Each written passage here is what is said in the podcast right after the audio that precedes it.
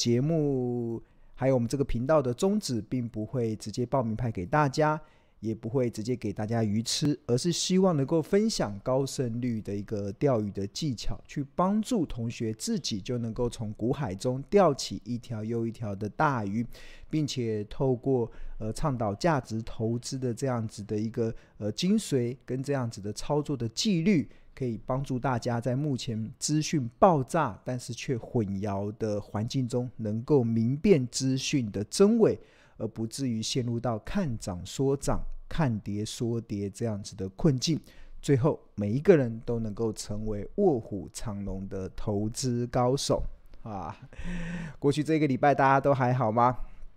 那今天已经是12月28号了嘛，2022年的12月28号，再过两三天就要进入到2023年了。哇，真是2022年真的充满着非常多的惊吓还有惊奇，我觉得这是一个非常金融市场非常动荡的一年。那不知道大家的心情是如何啦？那在这个最后2022年的最后一个礼拜的这个过程中啊，其实我觉得刚好看到最近的成交量也都荡下来了，那外资其实都已经放假去了，那今年该做账的投信或法人也基本上也都差不多都已经结账完毕了，那很多的散户可能还在等解套，所以基本上还没有这个进场的这样子的动力。那所以我们看到这一个礼拜以来，其实台股的成交量很明显的其实就开始呈现一个比较低迷的状况，那这个情况应该会一直延续到年底啦。那所以我觉得在这个台股开始进入到这个量缩，那甚至今天还出现了100多点的这个跌点的过程中，其实我觉得大家也可以好好的利用2022年的最后一周，好好的去检视今年以来你在股票操作上做对了哪些事，或者是做错了哪些事。那做错的其实或许它是一个经验，那每一次这个做错或者是失败的经验，其实都是为了让你成为未来更好的一些养分，所以我觉得大家也不用气馁。那当然如果有做好的部分，那你就要好好的去截取这个你为什么可以做好的这样子的经验，而且把这个成功的经验可以不止汲取下来，甚至还可以不断的一个复制。其实投资还有很多的事情，成功的事情都是一样啊，其实就是把成功的经验法则可以不断的一直重复的在 repeat 下去，那一直很多这样子的一个过程中，自然而然就能够达到你的一个目标嘛。那其实谈到投资啊，投资要能够获利，其实它如果要归结一个简单的道理，其实就只有4个字嘛，他应该听了就很清楚。这哪4个字？其实就是买低卖高，这就是庆荣老师甚至美国股神巴菲特长期以来告诉大家的。其实你要在股票市场中赚钱，你只要坚守这4个字：买低卖高。那什么时候会有低点？只有股价在跌的时候才会有低点。什么时候会有高点？只有股价在涨的时候才会有高点。那股价为什么会跌？一定是有一些不好的消息造成股价跌。那什么时候股价会涨？一定是有一些好消息，所以会让股价涨。所以你在这样子的一个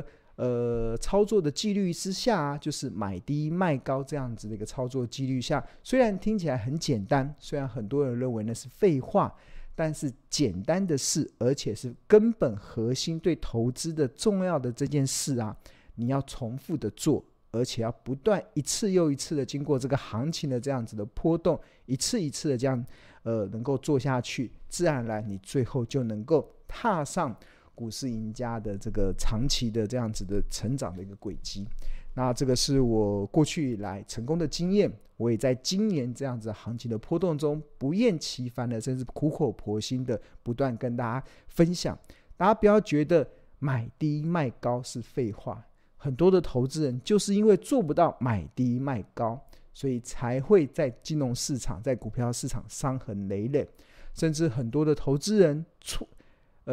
学了一堆方法，你可能最后的交易的行为非但不是买低卖高，甚至还在追高杀低，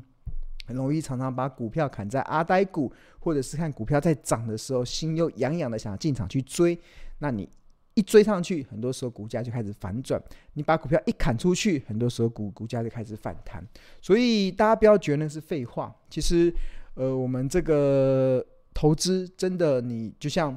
巴菲特归结出来的，甚至倩蓉老师所归结出来，你只要把这4个字做好，买低卖高，能够这么简单的事情能够很贯彻，而且很有纪律的，在面对行情的不断的波动的时候呢，你有纪律而且有定见的去执行，相信都会有好的成果。那如果你做不到买低卖高，那你就要去思考是什么样子的环境让你造成你没有买低卖高，是什么样子的状况会让你形成追高杀低，那个是因为你的恐惧，还是因为你的贪婪，还是因为你用错方法。这个其实都是我觉得在2022年进入到最后一周的时候，岁末年终的时候，大家好好要去省思的一个很重要的课题。那在2022年走过了这一招之后，那失败的经验把它矫正过来，然后成功的经验持续的复制下去，相信在面对2023年的挑战的时候，你就会更加胸有成竹。那你对于2023年其实你也会很有信心的去面对。那刚才庆荣提到的其实就买低卖高这样的策略啊，其实也是长期以来其实是我们投资家日报非常聚焦的一个主轴啦。那这一阵子其实有蛮多同学的一些回馈文啊，其实其中像我们的助教有特别提到说，其实我们投资家日报很多的订户，其实在这一阵子其实都给予了非常正面而且赚钱的一些回应。那这位同学 他也分享了说，他今年以来其实也都是参考投资家日报来做投资的，那到目前为止其实都是呈现赚钱的一个正绩效。那在12月的时候，其实股市曾经有一度的反弹到15000的过程中，其实大家就开始思考什么时候要下车，什么时候要落袋为安，什么时候要见好就收。那这个就是同学的一个真实回馈嘛。那我自己也蛮感谢的其实在今年以来有这么多的同学的一些支持。那尤其我们的小编大概整理了我们这今年以来的投资家日报的订户，我真的还蛮开心的，真的还蛮开心，因为大家知道今年其实市场的波动真的很大，在相对很多同业他们的订户都大幅的衰退的一个状况，其实我们投资家日报的订户都还能够稳健的成长，这真的是非常感谢大家在过去这1年来，其实在经历过市场这么大的动荡的过程中，其实都还是持续的支持投资家日报，也让我们投资家日报其实在今年2022年这样子动荡的行情中，我们的订户都还能够稳健的成长，而不至于有出现大幅流失的状况。真的庆荣在2022年的最后一周非常感谢所有同学的这个支持。那除此之外，其实重新回来了，就是为什么会有这么多的投资家日报的订户还愿意持续的支持投资家日报，甚至我们在今年我们到年底的时候，我们的订户还是持续的稳定在成长中。其实我觉得最大的关键其实就在于这4个字，就是我们在做企业评价的时候啊，我做了所谓的超前部署的一些规划。那当然大家知道今年以来，其实2022年以来，其实金融市场尤其是台股的股票市场中存在非常多的挑战，而这些挑战其实我们投资家日报透过超前部署的一些规划，可以创造出我们的订户好整以暇，甚至是以逸待劳这样子的一个节奏。那尤其在今年年初的时候啦，当其实说真的，我们那时候庆农本身并没有考虑到今年联准会升息的这么夸张，所以在年初的时候我们并没有加入到这个升息对企业价值的影响，但是持续进入到5月份的时候，当时就发现金融整个联准会升息的态势是非常的强硬，所以我们在5月5号的时候就开始加入升息12码的影响。那我记得当时联准会升息好像才不到6码，但是我们已经开始加入升息12码的影响，甚至在6月份开始加入升息15码的影响，然后甚至在9月份的时候开始加入升息18码的影响，甚至在9月22号的时候开始加入升息21码的影响。现在以今天是12月28号嘛，12月28号联准会现在目前的升息大概已经来到了17码了嘛，在12月28号来到17码。但是大家有没有注意到，其实我们投资家日报其实在9月份开始的时候就已经加入18码的影响，甚至在9月22号的时候更开始超前部署加入升息21码的影响。那这个超前部署的这样子的一个规划，确实也让我们的很多订户在做一些投资的一些规划的时候，可以用更好的一个价格，可以去建立这些好股票的长期的部位。那除了这升息的影响之外，其实我们投资家日报在8月15号的时候啊，真的非常早以前就开始加入了经济衰退对于企业评价影响的一些评估，8月15哦，所以这个已经是将近4个月前的一个观点了。那这个4个月前的这样子的超前部署啊，其实也让最近我们在市场中看到的很多的一些基本面的利空消息的时候，我们会觉得还好有超前部署，不然会让很多的投资人可能会举足无措，或者是有点惊慌失措。那尤其我们看到，其实在经济部的统计处，其实前阵子有公布我们台湾11月份的外销订单嘛，是出现了年减 23.4% 的一个衰退，这个是近13年以来最大的一个衰退的一个幅度。那甚至像光学器材啊，那橡胶啊，基本金属啊，资通讯产品啊，他们的整个订单的接单的状况都跟去年同期相比都衰退了30%以上。那这个时候大家应该可以感受到整个景气衰退的速度非常快，甚至我们的这个国发会也公布了所谓的景气对策信号。其实我们台湾以目前的景气也掉入到代表景气衰退低迷的蓝灯。哇，这个蓝灯已经是睽违好久了，而且加上目前的分数12分已经是应该这10几年来以来最低的一个分数了。所以大家目前现在已经看到很多的一些负面的消息，基本面的消息都已经开始充斥在市场中了。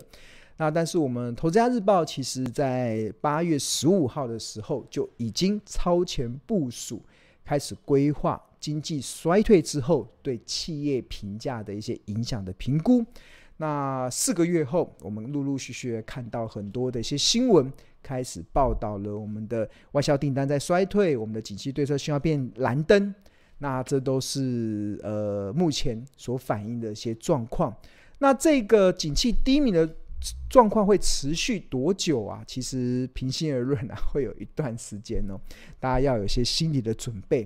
那当然，其实尤其啦，其实我刚刚有特别提到说，这个外销订单啊，其实是一个非常重要的一个股市的领先指标，是因为过去我有统计过啊，其实从1970年以来啊，其实台湾，因为大家知道台股是以出口为导向的一个资本市场。我们不像美国或者是中国，他们可能本身有很庞大的内需市场可以支撑他们的股市，但是我们台股中的重要的权值股基本上都是以出口为导向。那既然以出口为导向，那外在的订单的状况当然就会影响国内厂商的业绩的表现。那当然这个外销订单其实更具有所谓领先指标的一些参考意义。那我们观察到，其实从1970年以来，其实只要当年度的外销订单啊，它出现的负成长，其实相对应台股啊都会有蛮大的一个下跌的压力哦。举例来说，1975年当年度的外销订单年增率是负的 5.86%，那台股在1974年的时候是先跌了61%，所以这个基本上这个也反映了订单衰退的一些状况。那1982年当时的外销订单年增率出现了负的1.8% 的衰退，那当年度的台股也跌了19%。那1998年全年的外销订单年增率也出现了负的9.42%，那也让台股在当年度也跌了21.6%。那甚至到2001年的时候，当时的外销订单是出现了17% 的衰退，那台股在2000年的时候先跌43%下来。那2009年台湾的外销订单也出现了2成左右的衰退，那台股在2008年的时候也先跌了46%。那2012年的时候，台湾的外销订单出现了 2.3% 的衰退，那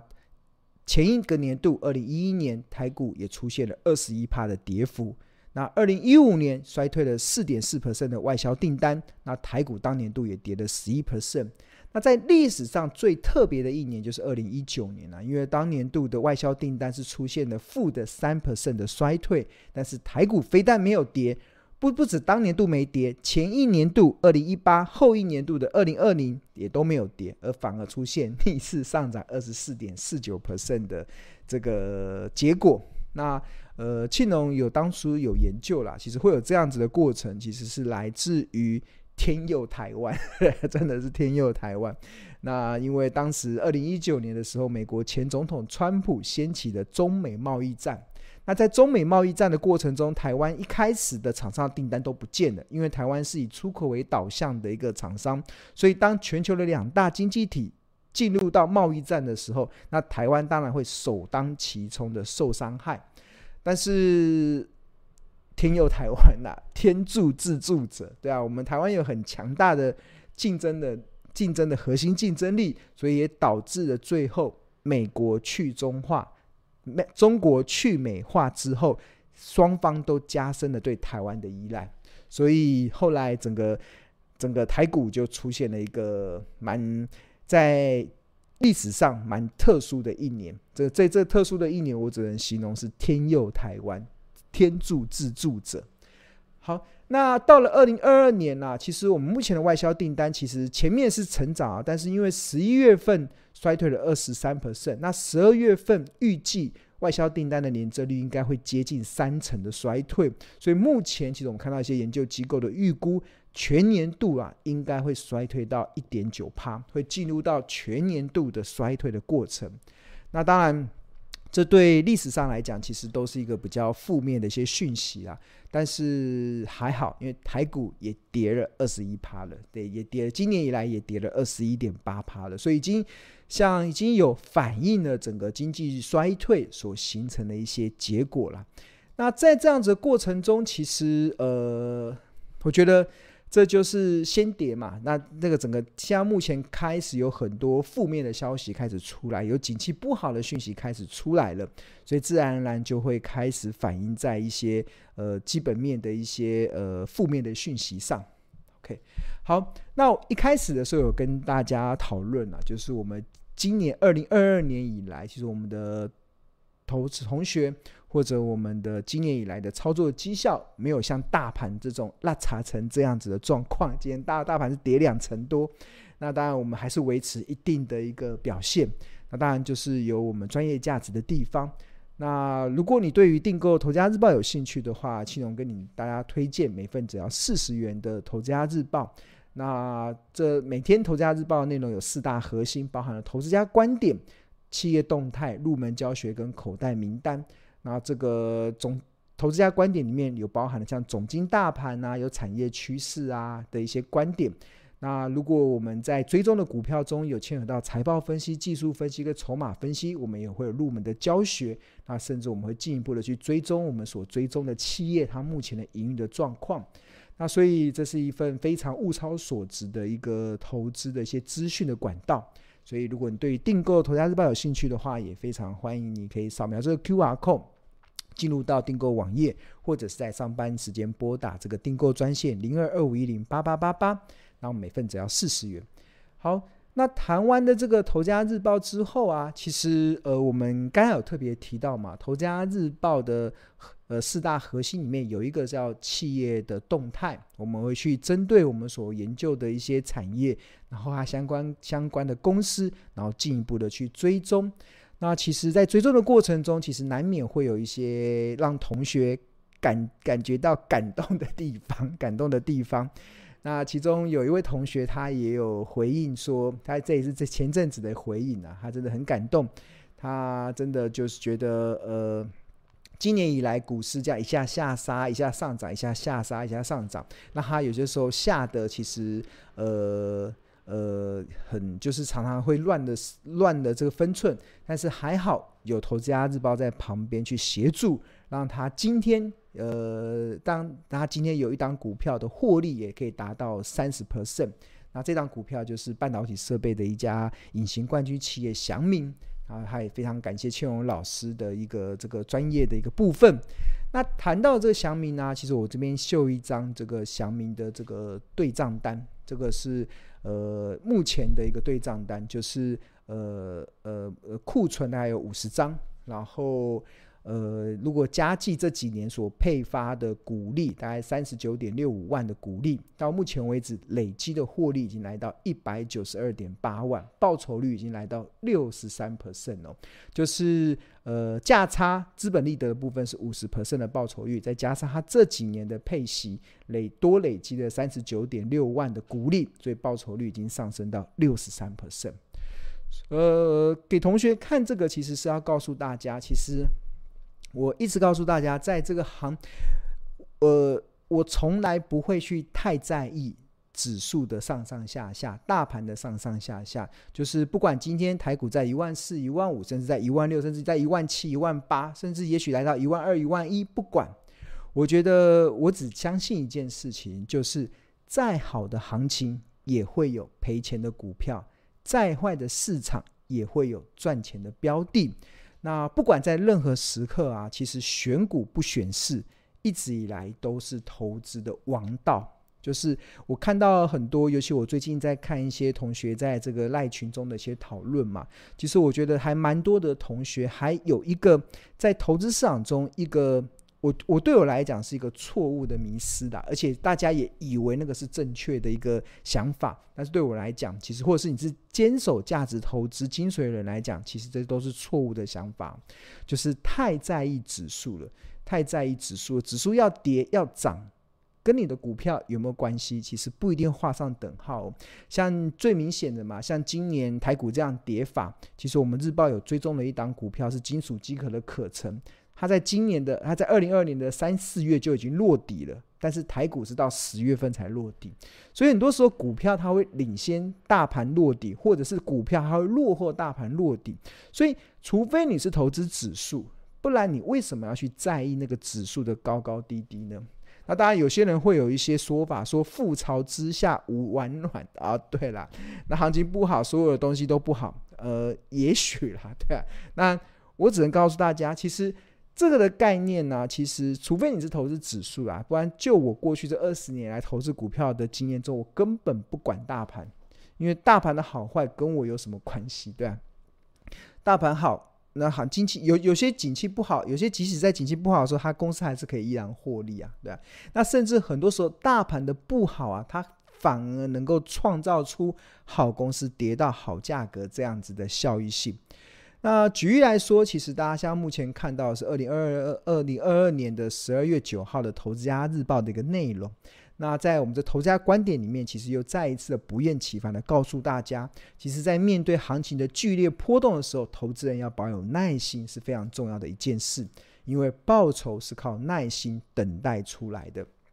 而所谓的耐心有分为两个层面，第一个耐心等到好公司跌到好价格，第二个耐心是耐心持有好公司带来的复利的效果。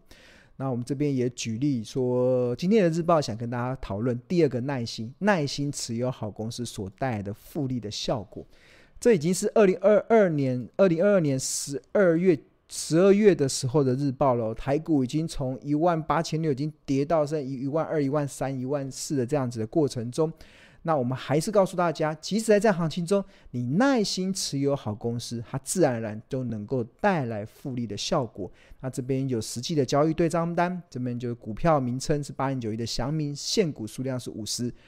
万股，然后成本均价是60块，然后持有成本是300万。然后股票市值来到456万，然后价差的盈亏是153万，那累积的现金股利是39万，然后